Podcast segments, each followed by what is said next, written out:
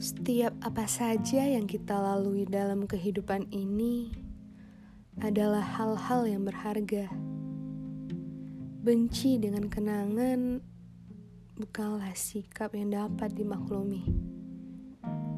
Pahami, resapi, lalu terimalah dengan kerelaan hati.